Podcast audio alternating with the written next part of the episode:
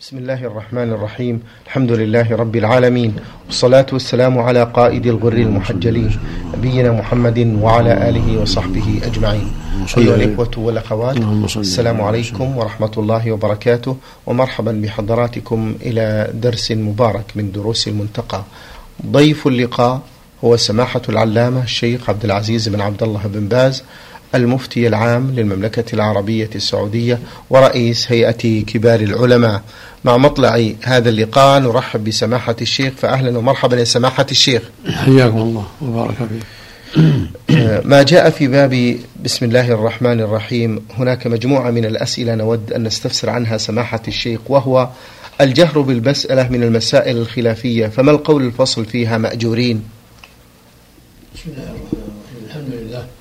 وصلى الله وسلم على رسول الله وعلى آله وأصحابه من اهتدى بهداه. أما بعد فالسنة الإسراء بالبسملة مع الاستعاذة. كان النبي يسر بهما عليه الصلاة ثم يجهر بالفاتحة في المغرب في الأولى والثانية والعشاء في الأولى والثانية وفي الفجر وفي الجمعة وفي الكسوف والاستسقاء عليه الصلاة والسلام.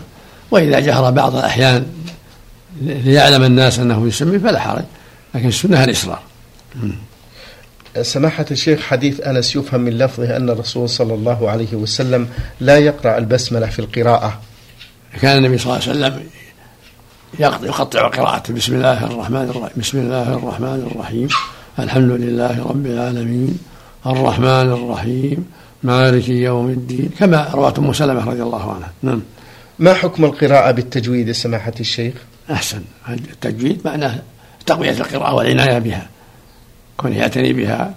هذا هو السنة والكمال من جميع الوجوه. سماحة الشيخ هل القواعد المذكورة مثل المد المتصل والمنفصل والإدغام وغيره واجب في القراءة؟ الصواب أنه مستحب. مستحب ومشروع. أما الوجوب فيه نظر. لكن من باب تحسين القراءة والعناية بها. أه، سماحة الشيخ أه، الشخص الذي يتقعر ويبالغ في المدود ما حكمه؟ نعم. الذي يعني يتكلف ويبالغ في المدود. لا ينبغي. لا ينبغي التكلف في هذا. نعم. قال المؤلف رحمه الله تعالى باب في البسملة هل هي من الفاتحة وأوائل السور أم لا؟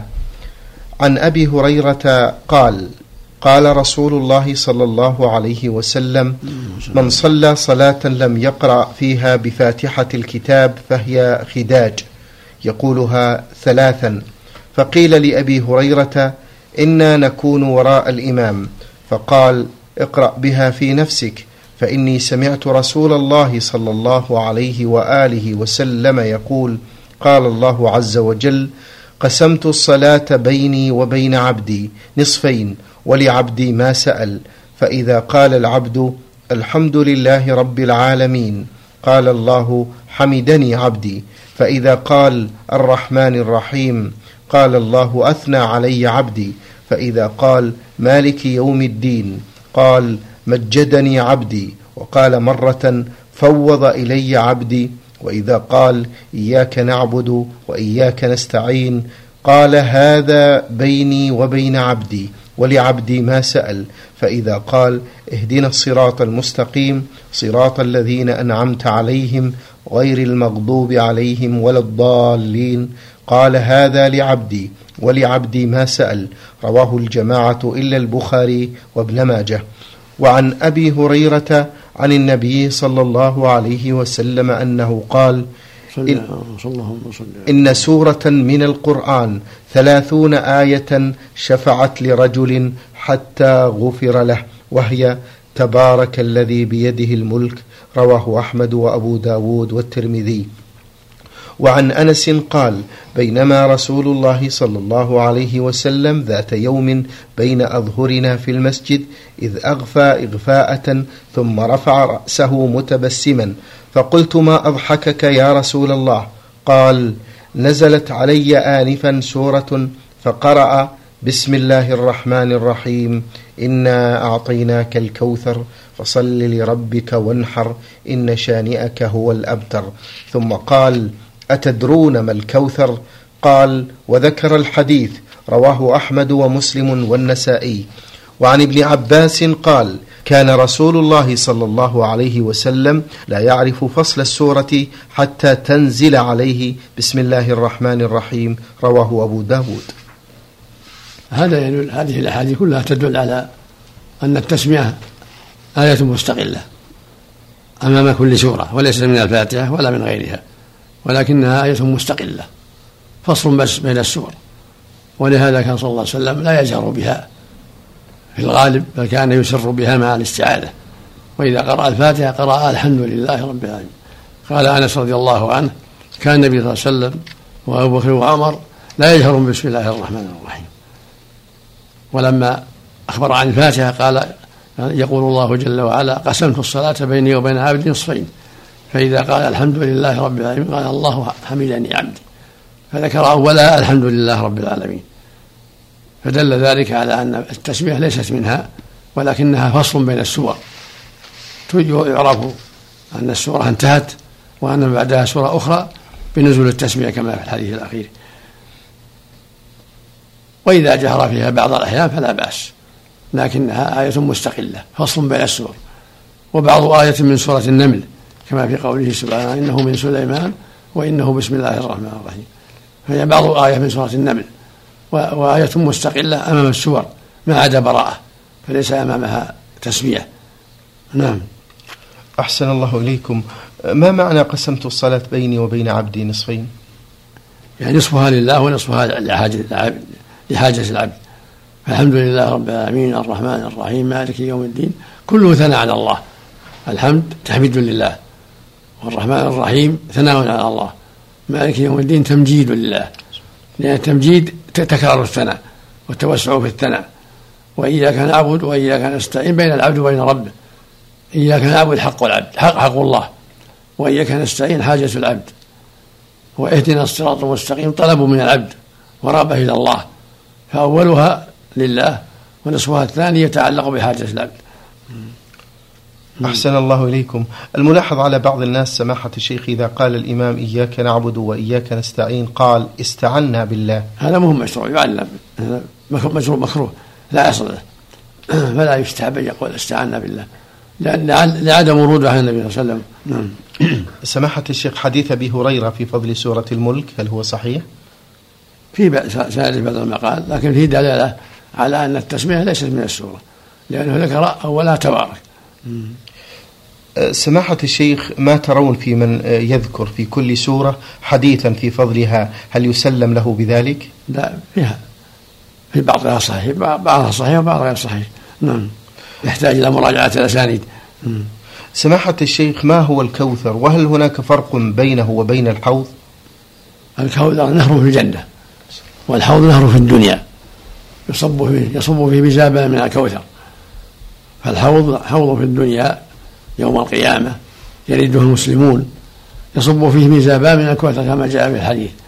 وأما الكوثر نفسه فهو نهر في الجنة أعطاه الله النبي محمد صلى الله عليه وسلم. كما قال تعالى إنا أعطيناك الكوثر. وهو نهر في الجنة. عليه قباب اللؤلؤ. نعم. اللهم صل وسلم على نبينا محمد. قال المؤلف رحمه الله تعالى باب وجوب قراءة الفاتحة. عن عبادة بن الصامت أن النبي صلى الله عليه وسلم قال لا صلاة لمن لم يقرأ بفاتحة الكتاب. رواه الجماعة. وفي لفظ لا تجزئ صلاة لمن لم يقرأ بفاتحة الكتاب. رواه الدار قطني. وقال إسناد صحيح. وعن عائشة رضي الله عنها قالت سمعت رسول الله صلى الله عليه وسلم يقول من صلى صلاة لم يقرأ فيها بأم القرآن فهي خداج رواه أحمد وابن ماجه. وعن أبي هريرة أن النبي صلى الله عليه وسلم أمره أن يخرج فينادي لا صلاة إلا بقراءة فاتحة الكتاب فما زاد رواه أحمد وأبو داود. نعم. وهذه الأحاديث كلها تدل على أنه لا بد من قراءة الفاتحة. فهي ركن في الصلاة ولا صلاة لمن لم يقرأ بها لكنها في حق المنفرد والإمام آكد. فريضة لا بد منها ركن لا صلاة لمن لم يقرأ بفاتحة الكتاب.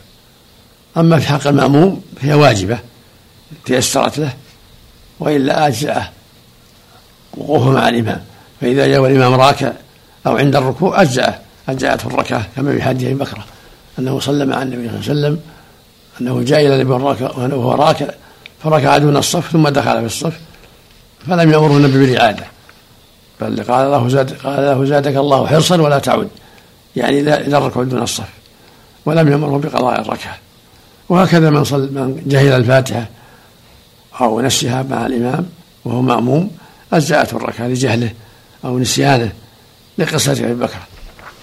أما في حق الإمام والمنفرد فلا بد منها. نعم. قال المؤلف رحمه الله تعالى باب ما جاء في قراءة المأموم وإنصاته إذا سمع إمامه.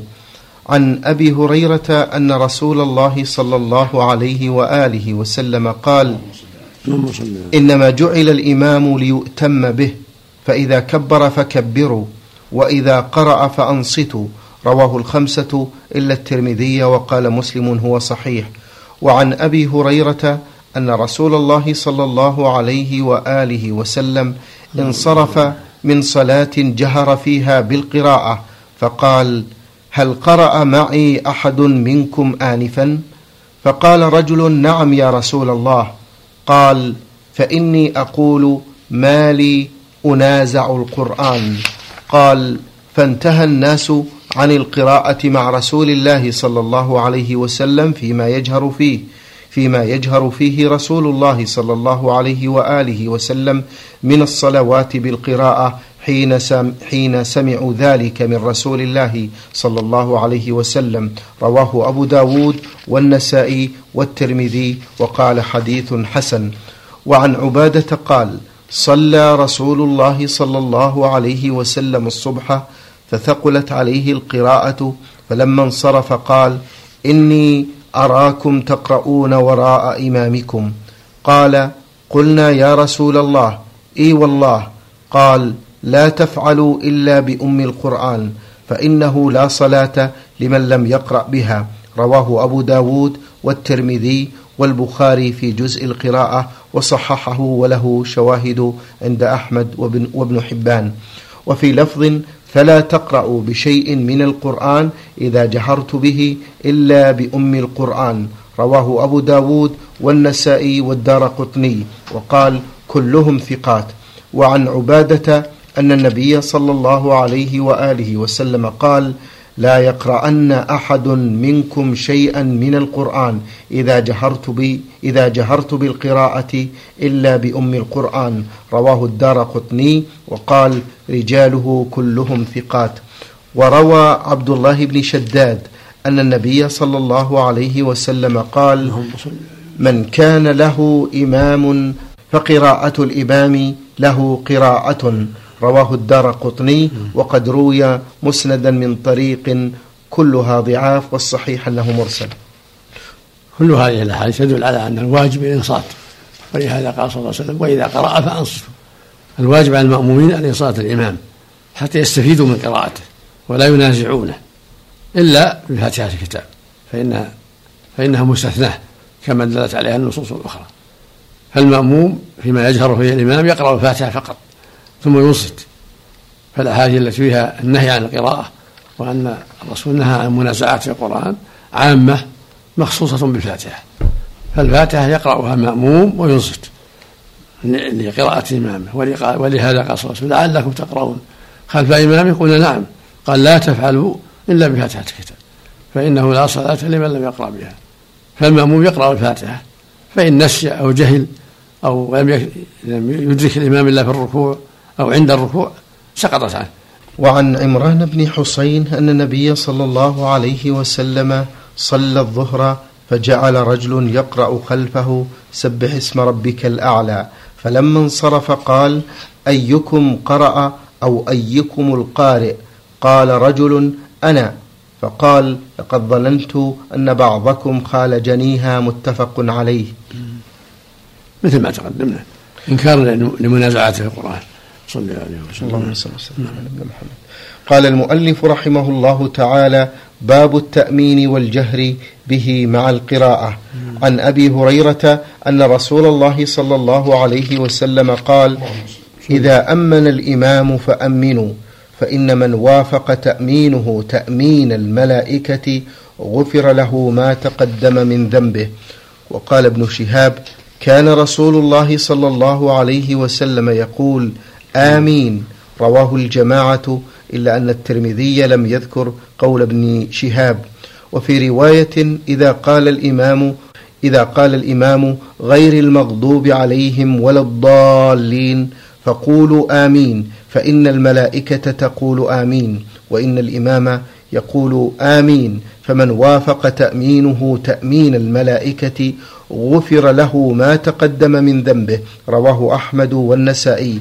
وعن أبي هريرة قال كان رسول الله صلى الله عليه وسلم إذا تلا غير المغضوب عليهم ولا الضالين قال آمين حتى يسمع, حتى يسمع من يليه من الصف الأول رواه أبو داود وابن ماجه وقال حتى يسمعها أهل الصف الأول فيرتج بها المسجد. وعن وائل بن حجر قال سمعت النبي صلى الله عليه وآله وسلم قرأ غير المغضوب عليهم ولا الضالين فقال آمين. يمد بها صوته. رواه أحمد وأبو داود والترمذي. هذه الأحاديث كلها تدل على شرعية التأمين وأن الإمام والمأمومين يؤمنون عند الفراغ من الفاتحة. فإذا قال الإمام ولا الضالين يقول المأموم والإمام جميعا آمين. والملائكة تؤمن على ما يقولون. فإذا وافق تأمينهم تأمين الملائكة غفر للجميع. وهذا فضل عظيم. ومعنى آمين اللهم استجب. فالسنة للإمام إذا قال ولا الضالين أن يقول آمين. وهكذا المأمومون إذا سمعوا لم يقولوا الضالين يقولون آمين. في المغرب والعشاء والفجر والجمعة. وفي جميع الصلوات التي يجهر بها عملا بهذه السنة. ومعناها اللهم استجب نعم. قال المؤلف رحمه الله تعالى باب حكم من لم يحسن فرض القراءة. عن رفاعة بن رافع أن رسول الله صلى الله عليه وآله وسلم علم رجلا الصلاة فقال إن كان معك قرآن فاقرأ وإلا فاحمد الله وكبره وهلله ثم اركع رواه أبو داود والترمذي. وعن عبد الله بن أبي أوفى قال جاء رجل إلى النبي صلى الله عليه وآله وسلم فقال إني لا أستطيع أن أخذ من القرآن شيئا فعلمني ما يجزئني. قال قل سبحان الله والحمد لله ولا إله إلا الله والله أكبر ولا حول ولا قوة إلا بالله رواه أحمد وأبو داود والنسائي والدار قطني ولفظه فقال إني لا أستطيع أن أتعلم القرآن فعلمني ما يجزئني في صلاتي فذكره. وهذا يدل على من عجز عن الفاتحة يأتي بالتحميد والتكبير والتهليل لقوله صلى الله عليه وسلم فاحمد الله وكبره وأله. والكمال أن يقول سبحان الله والحمد لله ولا إله إلا الله والله أكبر ولا حول ولا قوة إلا بالله. لحديث عبد الله بن أبي أوفى أن الرسول علم الذي لا يستطيع شيء من القرآن أن يأتي بهذا التسبيح في محل قراءة ويجزئه ذلك. لكن يجب عليه التعلم فإذا عجز حضرت الصلاة ولم يتعلم أجزأه التسبيح. سبحان الله والحمد لله ولا إله إلا الله والله أكبر ولا حول ولا قوة إلا بالله. نعم. أحسن الله إليكم وبارك فيكم. قال المؤلف رحمه الله تعالى باب قراءة السورة بعد الفاتحة في الأوليين وهل تسن قراءتها في الأخريين أم لا؟ عن أبي قتادة أن النبي صلى الله عليه وسلم كان يقرأ في الظهر في الأوليين بأم الكتاب وسورتين وفي الركعتين الأخريين بأم الكتاب. ويسمعنا الآية أحيانا. ويطول في الركعة الأولى ما لا يطيل في الثانية. وهكذا في العصر وهكذا في الصبح. متفق عليه. وروى أبو داود وزاد قال فظننا أنه يريد بذلك أن يدرك, أن يدرك الناس الركعة الأولى. وعن جابر بن سمرة قال قال عمر لسعد لقد, شكو لقد شكوك في كل شيء حتى الصلاة. قال أما أنا فأمد في الأوليين وأحذف في الأخريين ولا آل ما اقتديت به من صلاة رسول الله صلى الله عليه وسلم. قال صدقت ذلك الظن بك أو ظني بك متفق عليه.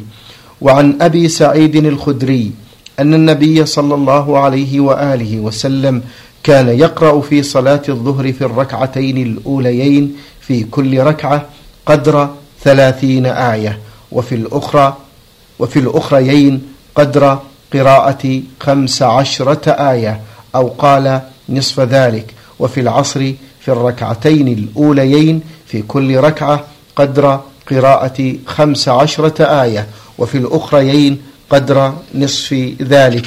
رواه أحمد ومسلم.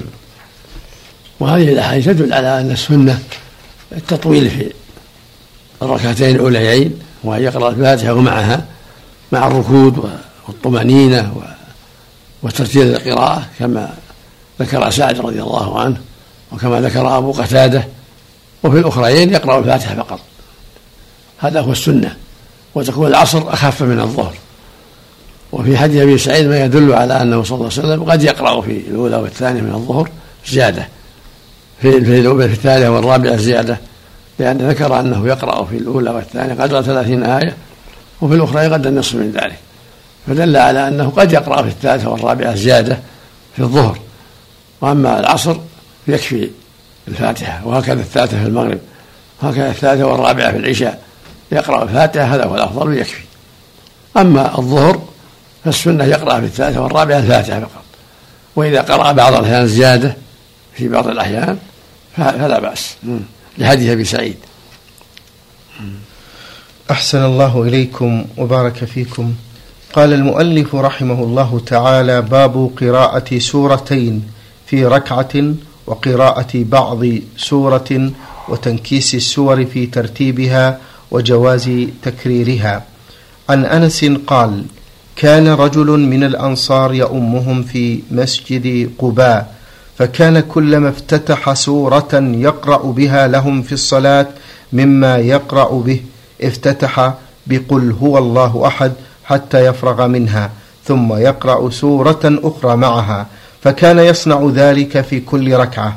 فلما أتاهم النبي صلى الله عليه وسلم أخبروه الخبر فقال وما يحملك على لزوم على لزوم هذه السورة في كل ركعة؟ قال إني أحبها. قال حبك إياها أدخلك الجنة. رواه الترمذي وأخرجه البخاري تعليقا. وعن حذيفة قال صليت مع النبي صلى الله عليه وسلم ذات ليلة فافتتح البقرة. فقلت يركع عند المئة. ثم مضى. فقلت يصلي بها في ركعة. فمضى. فقلت يركع بها. فمضى. ثم افتتح النساء. فقرأها ثم افتتح آل عمران فقرأها مترسلا. إذا مر إذا مر بآية فيها تسبيح سبح. وإذا مر بسؤال سأل. وإذا مر بتعوذ تعوذ. ثم ركع فجعل يقول سبحان رب العظيم. فكان ركوعه نحوا من قيامه. ثم قال سمع الله لمن حمده. ربنا ولك الحمد. ثم قام قياما طويلا قريبا مما ركع. ثم سجد فقال سبحان رب الأعلى فكان سجوده قريبا من قيامه. رواه أحمد ومسلم والنسائي.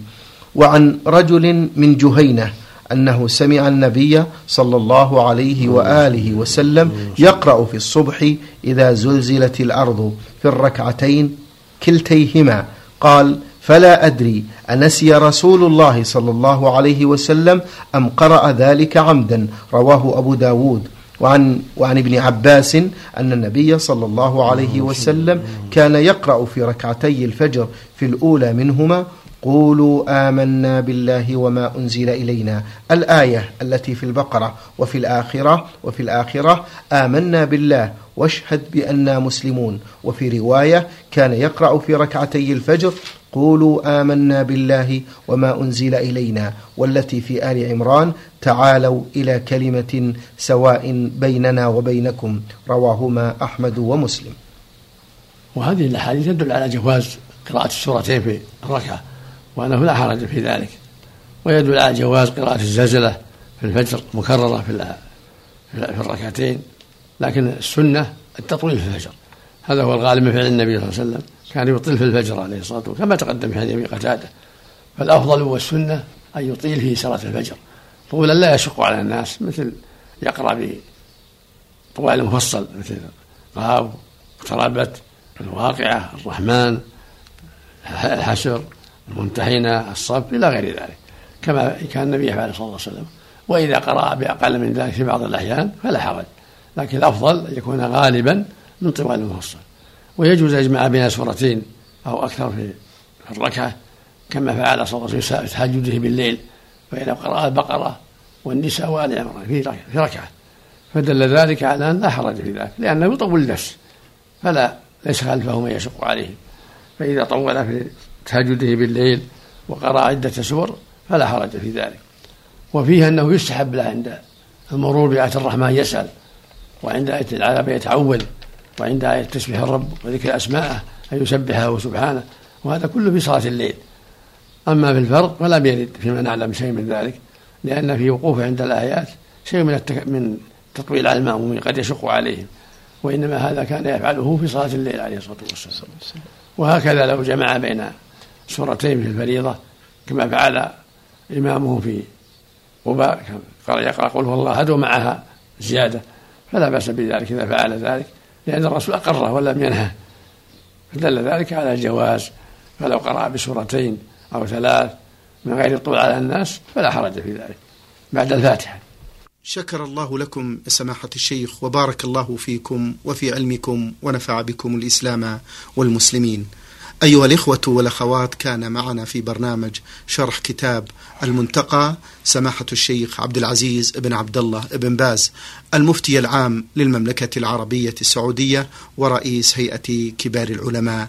شكر الله لسماحة الشيخ على ما بين لنا. وفي الختام تقبلوا تحيات الزملاء من الإذاعة الخارجية فهد العثمان ومن هندسة الصوت سعد عبد العزيز خميس. والسلام عليكم ورحمة الله وبركاته.